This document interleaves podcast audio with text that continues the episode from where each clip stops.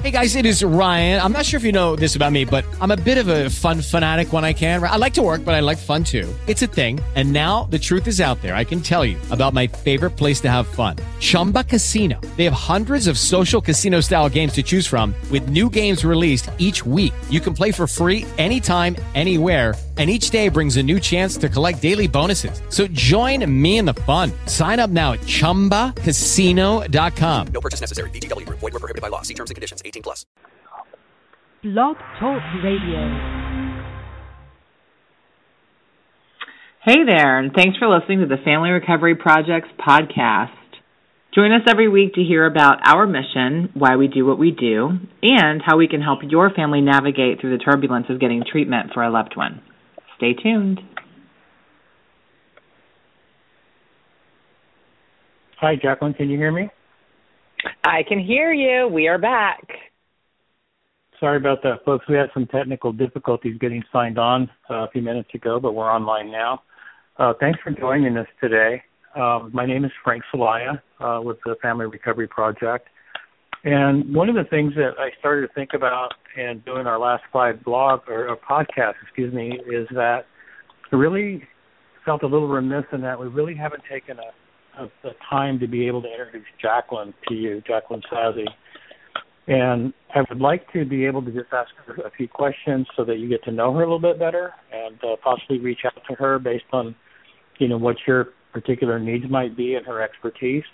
Uh, with that, Jackie, is it okay if I ask you a few questions? Of course. How exciting. Okay. Um, I, I think that our listeners might be interested to hear a little bit about you, uh, about uh, some of your personal history, you know, you know, where you come from and things of that nature. Sure. Um, well, I came from my mom and my dad. I'm just kidding. I couldn't resist. um, I, left, was. left myself, I was say, I left myself open in, on for that one. you did. You you know me better than that. Um. So sorry about that. Okay. Uh, I'm pulling it together. Um, so I was born and raised um, here in Atlanta, Georgia and I actually grew up here. I went to elementary and middle school um in a suburb of Atlanta. So it's kind of like uh in Arizona, you know how you live in Gilbert, but if people if someone from outside of Arizona asks you where you're from, you say you're from Phoenix. Right. So that's kind of how it is here in Atlanta. I lived in one of the suburbs of Atlanta um called Dunwoody and but but basically, you know, if anyone asks, I say I was born and raised in Atlanta. Um but yeah, it was a small suburb and I grew up there and then when I was about 14, my parents got divorced. And um so my mom and my brother and I moved to Marietta, which is another suburb. It's kind of like moving from Mesa to Gilbert. That'd be the equivalent of it. Um okay. I went to high school there, and then I went to um Florida State University for a couple of months, and then things got a little hairy. But we'll talk about that a little bit later. Okay. So, are there are there some things of personal interest that you might have, just to kind of give people a glimpse into uh, what you like or don't like, uh, see if they kind of relate to what you're, you know, what you're all about? Oh wow. I like a lot of things. Um, I am really lucky in that a lot of things that for some people may be uh, like fun hobbies, for me are my job. um, I've never, you know, I did kind of desk work for a while in my 20s, but I've never really been like a 9 to 5 job type of girl. I've I've always liked having kind of a varied schedule and it's always been really important to me to do things that you know were like inspiring and that I felt enthusiastic about and not that that's always been the case. I definitely have had jobs that were less than inspiring but you know for the most part i've always tried to to make that a priority in jobs that I get and I really like to learn and I really like to read and so I've managed to train myself pretty well in some areas that I really enjoy so that work kind of becomes like not really work, you know. And um so what I've created for myself today is these like three or four sometimes three sometimes four jobs that are actually my interests. So my interests really are um you know helping people and just um and in whatever way I can you know. Um and mm-hmm. how that has how I've really been able to kind of target that is through my restorative exercise. Um so I love I just love learning about the human body and how it works and um disease and you know dysfunctions of the human body and I'm just I'm really I just really enjoy reading about how our systems work and how they work together and and all of that. So that is definitely one of my interests. Um it, it's super nerdy, but I really do read like anatomy textbooks for fun because I enjoy that. Um yeah. Um and what else what else what else? I love i have well you know this i have three dogs that i absolutely adore. And i do love animals. And i've done some how i i ended up with three dogs is i volunteered for um an, an animal rescue for a little while. So that mm-hmm. started my my collection. And what else do i love? I i just i love reading. I love writing. I read a lot of murder mystery and um, I read biographies and I read a lot of sci-fi. I'm I'm extremely passionate about the sci-fi uh, world. Oh, Doctor Who. I'm a huge Doctor Who fan, which of course leads into all kinds of areas like Torchwood. And if there are any Whovians out there, they know what I'm talking about. Um, sure. Any anything kind of geeky and nerdy, and you know, I just get really into that kind of stuff. So this would be my personal interest. But I think the underlying aspect of what you're basically talking about yourself is that you've always had an interest in, in self improvement and then taking that to another level and helping others. Um, and uh-huh, I think that's uh-huh. how I when I met you ten years ago when you know my son needed treatment. Um, I have to take this for the record that uh, Jacqueline was the only treatment uh, specialist uh, in the six years that uh, my son had uh, on his journey of being in and out of different centers that was that saw him through from begin to end. So yeah. I think that that's when I I noticed that there was something uh, very different about you with respect to your commitment and your passion. Um, yeah. What was it that you think has brought you to that position to where you wanted to help young people that were battling substance abuse? Uh, well, well, um, probably because I battled substance abuse myself. Um, you know, the reason I only made it through three months of college is because, well, partially because I really I don't like school. I just don't. Um, a lot of my learning and training and education I've done has been outside of the traditional school setting, and that's not anything against school. That's just me. I just I don't work well in that kind of environment. Um, but but yeah, I you know I started drinking pretty regularly when I was like 16 or 17. Um and I had been, you know, without getting into a whole lot of, you know, my history, I I just grew up in um a very abusive environment and I had a lot of I was just a real messed up kid and a, a messed up teenager mm-hmm. and um, you know, looking back, I was not ready to attend a state university that was ranked the number one party school in the nation at the time. Because um, when I found alcohol, I was, you know, man, it just changed my life. And um, so, yeah, so I was pretty messed up, and I ended up in treatment myself when uh, about a month before my 20th birthday. Um, and well, I'll talk a little bit. I'm sure I'll talk a little bit during this podcast, but over the time that we're podcasting about the some of the misdiagnosis that happened and um, and those kind of things that that set me kind of on a trip through 12 step programs and um, and AA and and then you know eventually to good old fashioned psychotherapy where I figured out what was really going on with me and that I am, you know, not an alcoholic and that I did not belong in a 12 step program and um which brought, you know, kind of brings me to where I am today. So so back then, you know, when I first started, I started working for the program that I got sober in um in 1996 when I had a little over a year sober I started working for them. And and I really you know I had I was very passionate about um helping young people because I do feel like and I felt then that it's such an under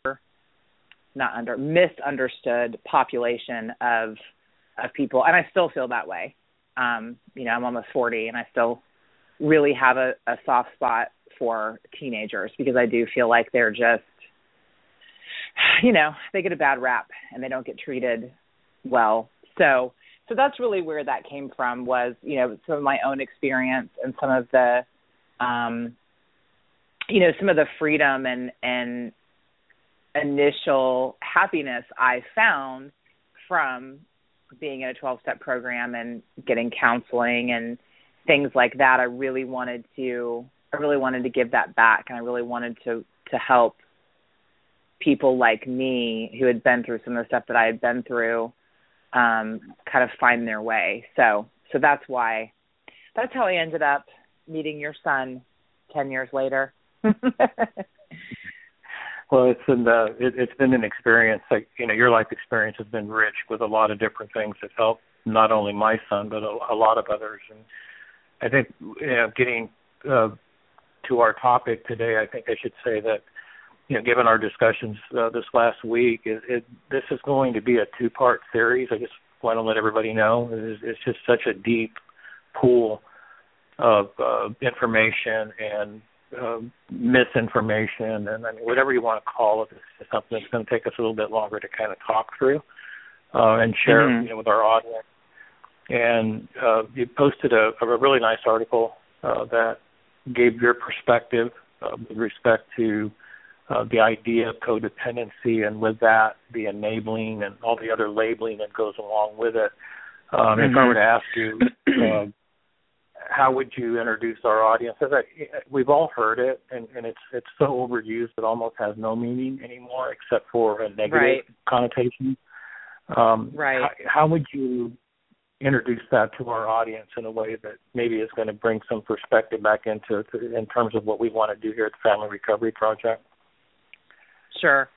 Well, like you just said, eh, you know, one of the things I noticed, especially the 12 years that I was in the, you know, the the drug and alcohol treatment field, um, is how often that term gets thrown around. And, you know, when I when I first went into, because the first I did go through treatment twice. so the first place I went was kind of like a lockdown hospital situation, and and then it it was a long term treatment facility for wards of the state um, for a couple of the states here down south, but for the rest of us that came from other like Georgia and other places, it was like a 28 day, you know, facility. But so, you know, I, I I was there with some some girls who've been through some really really tough stuff and um one of the things they had me do when I, you know, I don't remember.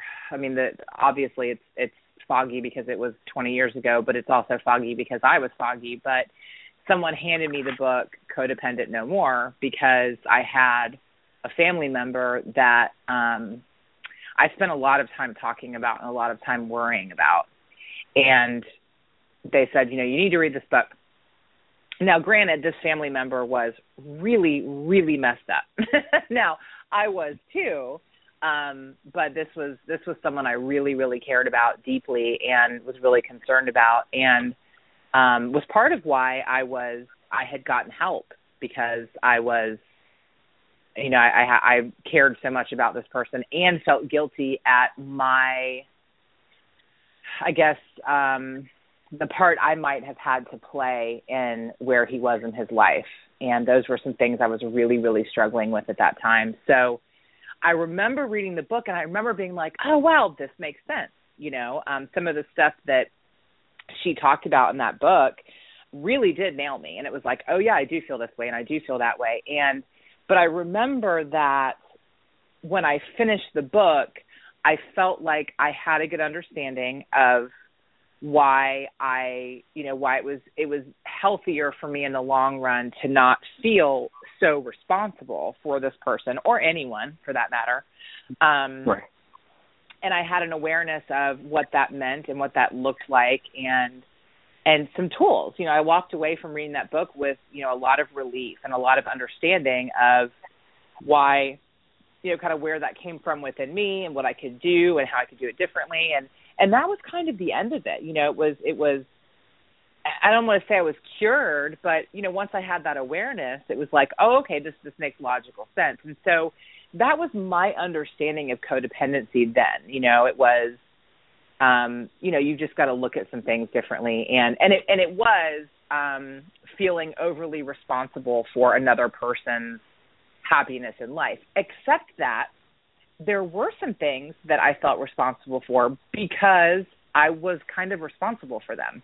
you know, um, there were sure. some some things that had happened where I had looked the other way, um, and I had uh, you know, probably contributed to some of the things that happened in his life because I was more concerned about me than I was about him. And so all of that was really eye opening for me and um and and really just kind of helped me along with processing it, you know, and talking to someone else about it. And what I took from that was don't contribute to other people's crap. you know, like if you don't Right. want to feel guilty and feel responsible if someone else's life is going down the tubes, then don't contribute. But that doesn't mean don't care.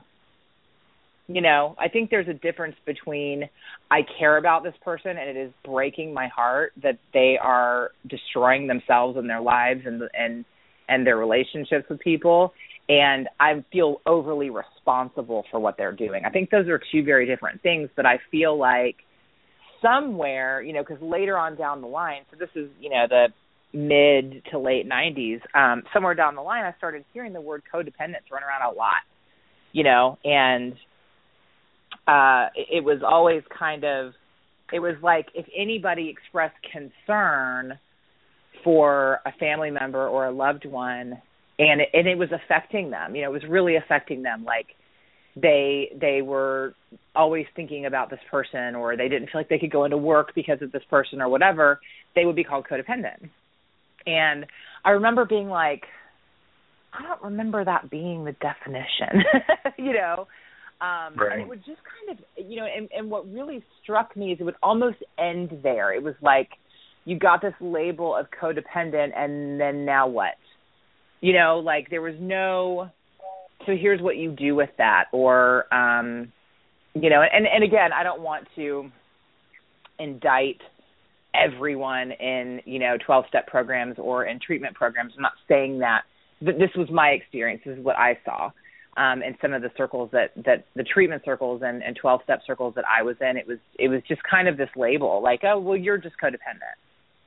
And Right. um and you know over the years that just that really started to bother me. And i really and and i just you know this is something i definitely have worked on over the years but i would just kind of assume like oh i i just must be wrong. You know if i think this is not the correct definition of codependence then i'm probably wrong about it and you know would just kind of go on about my day which is kind of codependent um you know, to just assume that i was wrong or you know whatever the definition of codependence is today but eventually I stopped doing that and went, wait a minute, I, you know, why do I? Why is my initial thought that I'm probably wrong? And and so I, I really started thinking some of those things through and and asking questions and talking about them and and doing some of my own research and um and finding out that this this whole um uh kind of codependent it's kind of taken on a life of its own. It's become this um like this so th- this is this is ultimately grand scheme of things big picture what what bothers me about this term. And there are others like this. And i'm sure you know once i you'll know what i'm talking about frank where we take a, a label like this and we just apply it to people who Sure. seem to exhibit um one or two of the criteria of what we think this label means without much, you know, research or thought, and then we try to treat them all the same way. You know, we try to tell them, you know, here's where you're wrong, here's what you need to do. Um, you know, and, and to the extent where I've heard people say that, you know, parents were complicit in the death of their children because Sure. they were so codependent, you know, and and I just that really bothers me. Um that that practice of let's find a label so we can group everybody together and give them this blanket uh, ideology of something that will, you know, fix it or at least I don't know, make them feel bad. you know, like that just always seemed to be what what people would would come away with when they would be termed, you know, they would be deemed codependent was like, "Oh, I'm a bad parent." Or I'm a bad brother or I'm a bad sister or I'm overly dependent on someone that means there's something wrong with me and I just it's not that simple. You know, um Right. I think Well, a- like I said, oh, go ahead. And I was going to say, I was going to interject. I mean, you know what kind of a history geek I am uh, with respect to just how we got here. Um, Mhm, Not only with mhm. codependency, but a lot of other issues. You I love that about you. Uh, you were going through this at a very uh, cathartic age of self-help books uh, at the time that you were going through, because Right. Beattie's book sold. Uh, Melody Beattie, I should say, uh, more correctly, uh, when she wrote Codependent No More, I mean, it was in 1986. She sold 8 million copies. Right. Uh, just prior to that time, Norwood's book "Woman Who Loved Too Much" um, it Mhm. sold two and a half million copies, and it spawned um, hundreds, if not thousands, of self-help groups, the 12-step groups across the country that, for women that were addicted to men. Um, Mhm. So, and then three years before that, there was a book that was uh, written about adult children of alcoholics, which spawned the Mhm. um, you know, the uh, an Al-Anon group specifically for that. Um, Mhm. So it, it it really it took a hold and got popular popularized really quickly because it really didn't have to be defined. I mean, it wasn't really like an actual diagnosis for me because they would tell me that I love my son too much. It made no sense to. I'm like, No. well, how, how, do, how does that work in terms of what you're telling me? I mean, I get the point that you're telling me to back off and let you do what you do, but I don't think you have the position with respect to not only your your, your assessment process, but to make that judgment of me. Um, Mhm. I Right. mean, I'm here asking. I'm here asking for help, and you know, you telling me that I'm codependent and you'd like to get me to be more interdependent once we start doing the semantics game. Um, Mhm. And I'm like thinking, well, I don't think I can love my child enough. I can understand that you maybe want me to set different boundaries. Um, but if you could be clear with that and kind of give me an outline of how that works, and um, as you say in your article, I mean, I I would ask for definition, explain it to Mhm. me, Right. and they really couldn't do it. So it it, it ended up being something that I I discounted, uh, not completely because I knew that I had work to do on my side of the street, uh, but I, I didn't Right. really feel like it was a formal uh, clinical process for them to be able to be able to you know to be able to do it. I mean, I think that it you know there, there, there's a huge uh, segment of the, the the practitioners that don't believe that this is actually a clinical diagnosis. You know, one, it's not in the diagnostic Right. statistical manual. Uh, it's not measured. It's really difficult to, to put your your head around. Um, it's talked about within the context of other behavioral disorders, but it you know I, I, you know, I'm just fascinated by the fact that codependency got so attached to addiction. It became a very Right. negative. It also it also got really attached to battered women.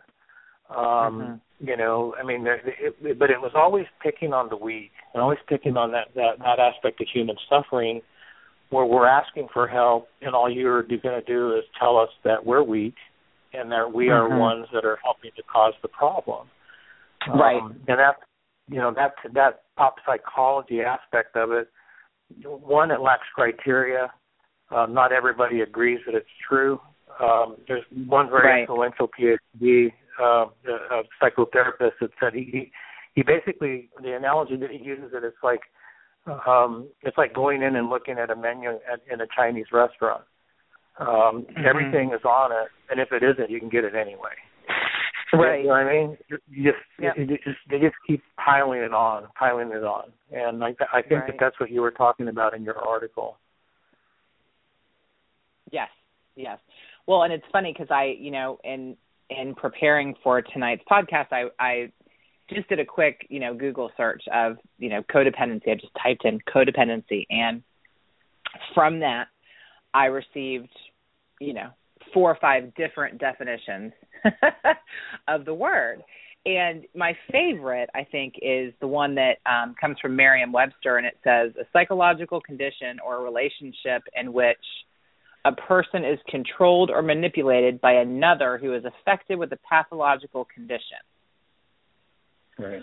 So here's my issue with with that. Um, you know, having been in relationships where I was controlled and manipulated by another, why why is it considered codependency when really why can't we just say, "Oh, you're being controlled and manipulated by a pathological liar?" like why, you know what I Right, mean? right. And and I think I, but that that was definitely not my understanding of the definition of codependency. And so it was just interesting that that came up. And then but I feel like that just goes to my point more where the word just started getting thrown around and attached to um to people who were victimized because we have such a hard time in this country dealing with victims you know? Um Right. we, it's it's got this like nasty people have such an aversion to that word um and i get it you know i i don't want to feel like i'm a victim either but sometimes i am. You know the word itself has a factual definition um and with no positive or negative connotation. It's a word that applies to a person in a certain situation. You know if you are a victim you are being victimized by someone and that can happen and that's okay. Um it doesn't Right. mean that you have to you know look spend you know months and years looking at how you got yourself into a place to be victimized like no no no no no.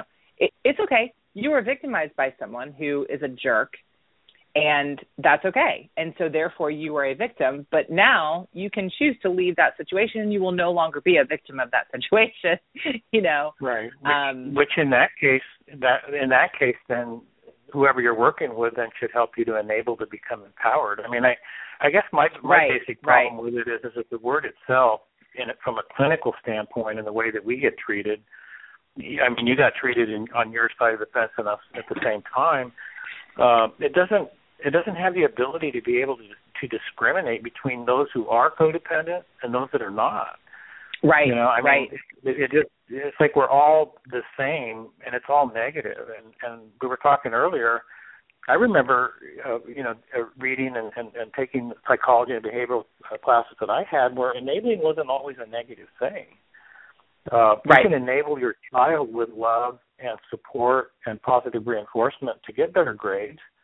Um, right That's not bad, but yet right all of a sudden all that kind of now when we do that and we love on them now they're saying well now you're kind of a helicopter parent now so whatever Right. is out there in terms of how that behavioral system and the analysis and the this absolute totalitarian need to have to go out and have evidence for everything um it it it really is emasculating it takes everything away from you i mean everything that you Right. think is good about what you might want to have to offer to support somebody right somehow gets turned into a weakness.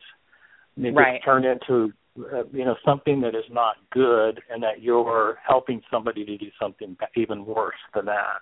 right Uh, and I, Right. I, I just, I basically, you know, that's why I liked your article, and I think people should, if they have a chance, to go back and, and, and take a look and reread it, um, because it really doesn't. It's not like we have low self-esteem. We're not being dishonest. Uh, everybody has their points of denial, uh, but to be able to kind of lump all those into into this non-clinical enabling, because in working with parents, I, I mean, I think you would probably confirm this with me is you know, one of the things that they talk even in first meetings up to the hundredth meeting is is that I I have to stop being an enabler, and they they they you know their head lowers, their shoulders droop, right um, because it just takes the life out of them. Right. Um, and, and and a lot of times when my son wanted to go out and get high, uh, it didn't really matter what I was doing at that moment. It, it was a choice that he was making that I had to deal with. Um, but somehow I got to be part of that problem in terms right. of that overall analysis or assessment that was being done. Um, and and I, I find it interesting because you were one of the therapists that didn't treat me that way. Um, mm-hmm. When I would start to feel self pity, you would go, "Don't allow yourself to go there because it's not going to be a good place for you to process this." Um, mm-hmm. That was straight. That was straight. That was actionable for me. Um, mm-hmm. Right. But to hear that, and, and the other one that we'll talk about that that goes into this too is the fact that when we're enabling and we don't see it, that we're somehow delusional. Um, right. You know, when, we're in there, it's like, well, okay, well, you want to check for twenty five thousand, and you're you're you're calling me names. Uh, I'm here because my son, I'm thinking, might die at any moment now. Um, so, how do you explain this paradigm that you're weaving for me? You know, um, and I didn't meet very many people. I should say I met very. I don't think I met anybody that was able to actually describe it except for the way that they wanted to control the situation and possibly outcome. But as you know, mm-hmm. uh, with respect to my son, we had a lot of negative outcomes. So mm-hmm. I got to the point where I would I would flip it and ask the therapist, "Well, you're an enabler too, right? Uh, you know right. what I mean? I mean, if, yep. if it if it's going to apply to everybody, you're enabling me to to feel like I need you to make me more of the of a whole person to be able to pay more money, to be able to figure out how we're going to change the outcome. So this labeling it, it, it just gets so confusing for for family and loved ones, especially parents that are you know in that front line. Um, that you you just, you just can't accept it for what it is, and it, and, and and as good as as as Beattie's book was, it really was based more on relationships than it was about addiction. And I, I'm just really curious about how this. I mean, the, the treatment professionals in addiction and substance abuse latched onto this thing like nobody's business. Mm-hmm. Um, and and maybe it goes back to what you were talking a little about, and what my uh, you know uh, uh, research has shown is it goes back to that AA concept, that 12 step, uh, because they treat it as a family disease, which it is, but they really put us in boxes that were really very, very negative. Um, mm-hmm. There had to be, you know, there was no question that I was lying for my son. There was no question that I was going to cover up for his behavior, and they didn't even know that.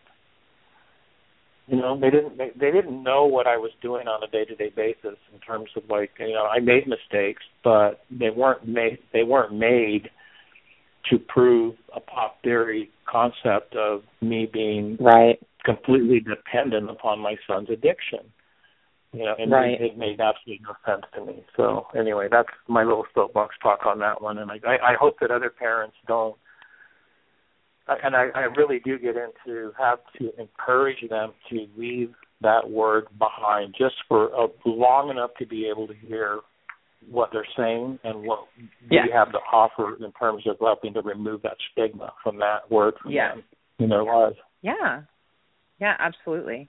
Well, and and help them to because, you know, I mean, a lot of the parents that I worked with did things for their children while they were using and abusing drugs and alcohol that they felt were them being helpful. Ultimately, a lot of the things that they did were harmful and they were not helpful at all.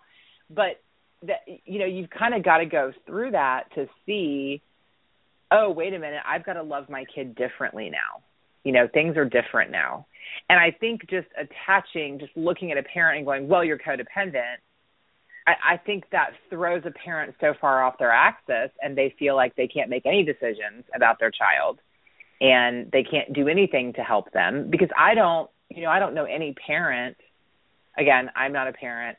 And let me please reiterate that I am not a doctor or a psychologist or even a counselor anymore. Um, this is all based on you know my self study and my experience and and some of the thinking I've and research I've done around you know this subject, but um, you know I really think what we want to do is is teach parents how to how the love for their child doesn't have to change.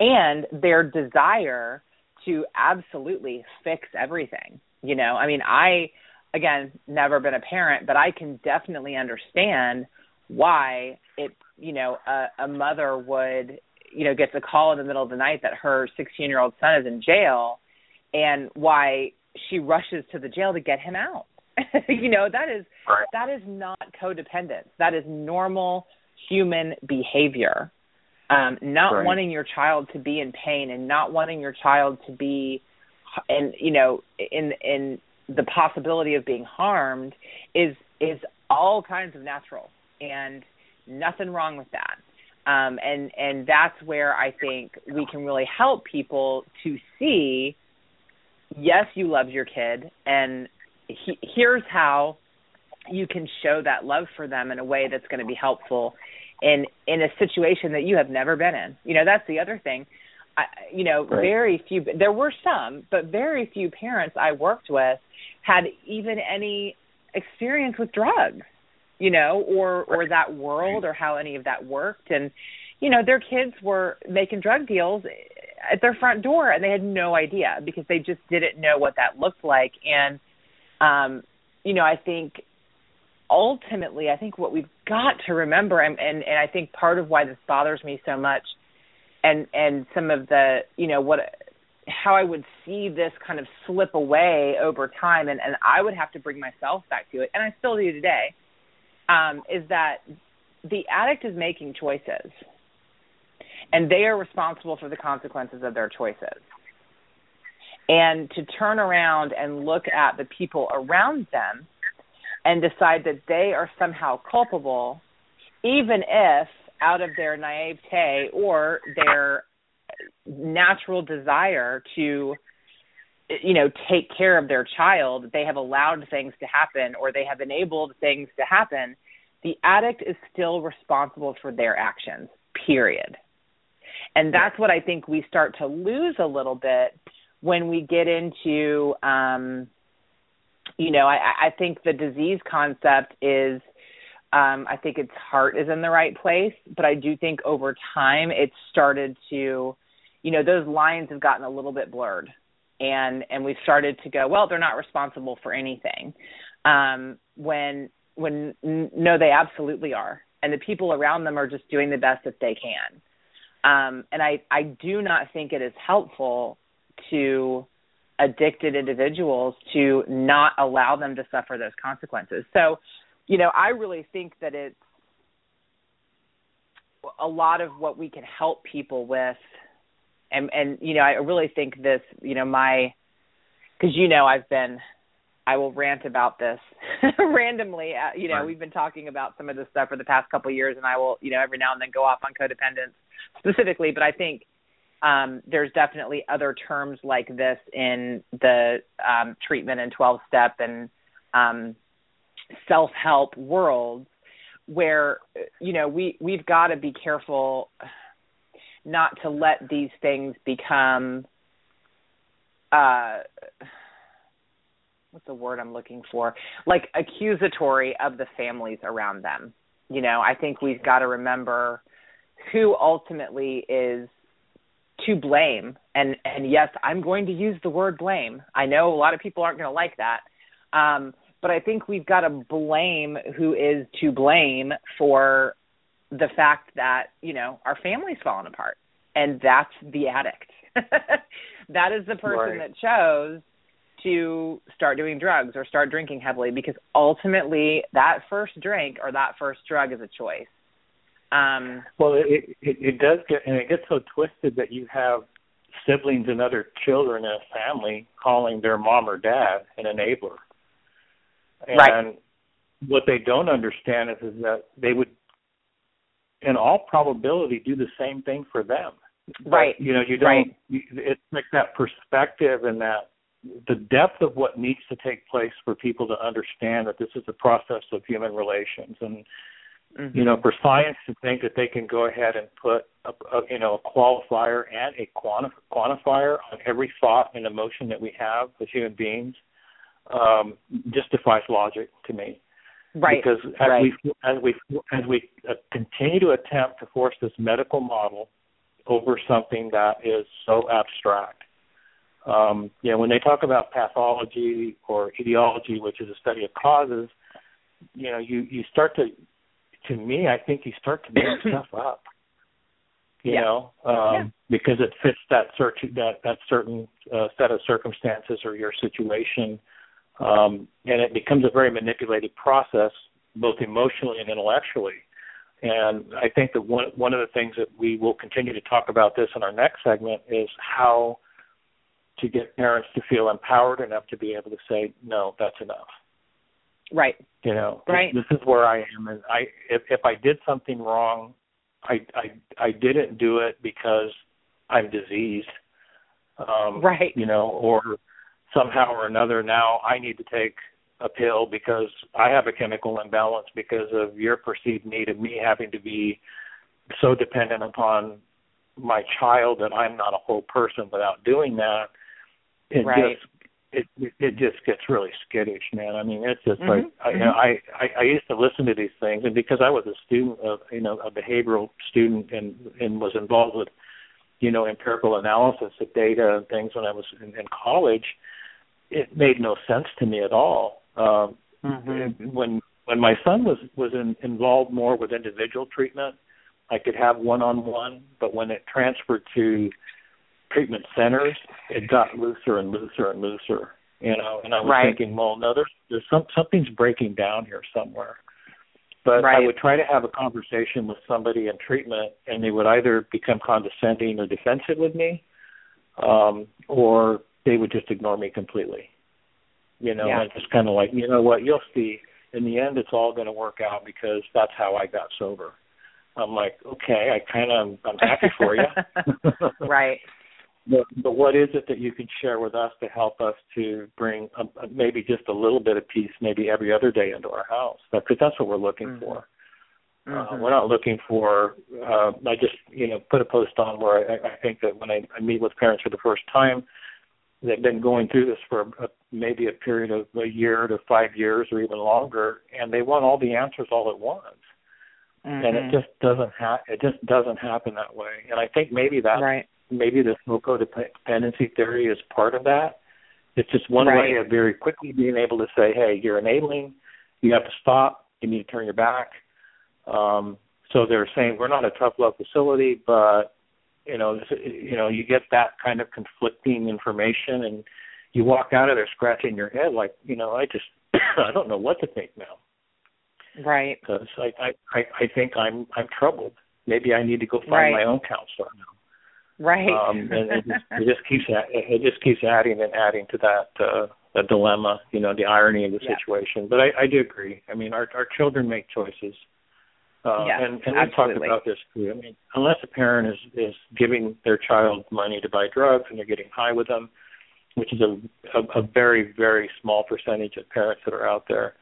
Um, you know, it, it, at least with respect to people that I've met in treatment, I should say that that, that have, would have to be the qualifier that um, you know you really can't be making these blanket statements as you mentioned earlier. It, it just Yeah. really does more harm than good. It really does. Yep. And I, and I and I think that's why we need a second program uh, to be able to kind of work through a more formalized outline, you know, with respect to what parents can do. Um, Mhm. You know, look look to our website, look to our our, our, our Facebook page, um, and, and and other social media to see what we're going to be talking about here over the next few days to get ready. Um, because this is a very deep and, a, and it's a very difficult process for uh, parents and families to go through. Um, and as you mentioned, when you were in treatment, it worked a very negative and had a very negative effect on you also. Um, Mhm. And it's time. it- It's time to empower. It's time to work from a, a position of abundance and not a deficit. And as long as they keep us in a deficit mode in terms of what we're thinking, um, it, it, you know, we're we're just not going to be able to shift the paradigm to get the help that people and information that people need. Um, Right. So, um, with that, uh, we're running out of time, Jacqueline. Uh, do you want to close the show and, and invite everybody back to come back and hear what we have to say next week? Sure, definitely come back next week. We'll we're, we'll be continuing this discussion, and I've got three or four more definitions of codependency I can read you. So um, you can find us at www.thefamilyrecoveryproject.com on Facebook as well, and Jacqueline or Frank at thefamilyrecoveryproject.com. Let us know what you think. Love to hear your feedback. Talk to you later. All right, Jackie. Bye bye. Hello, it is Ryan, and I was on a flight the other day playing one of my favorite social spin slot games on chumbacasino.com. I looked over the person sitting next to me, and you know what they were doing? They were also playing Chumba Casino. Coincidence? I think not. Everybody's loving having fun with it. Chumba Casino is home to hundreds of casino style games that you can play for free anytime, anywhere, even at 30,000 feet. So sign up now at chumbacasino.com to claim your free welcome bonus. That's chumbacasino.com and live the Chumba life. No purchase necessary. Group. Void prohibited by law. See terms and conditions. 18 plus.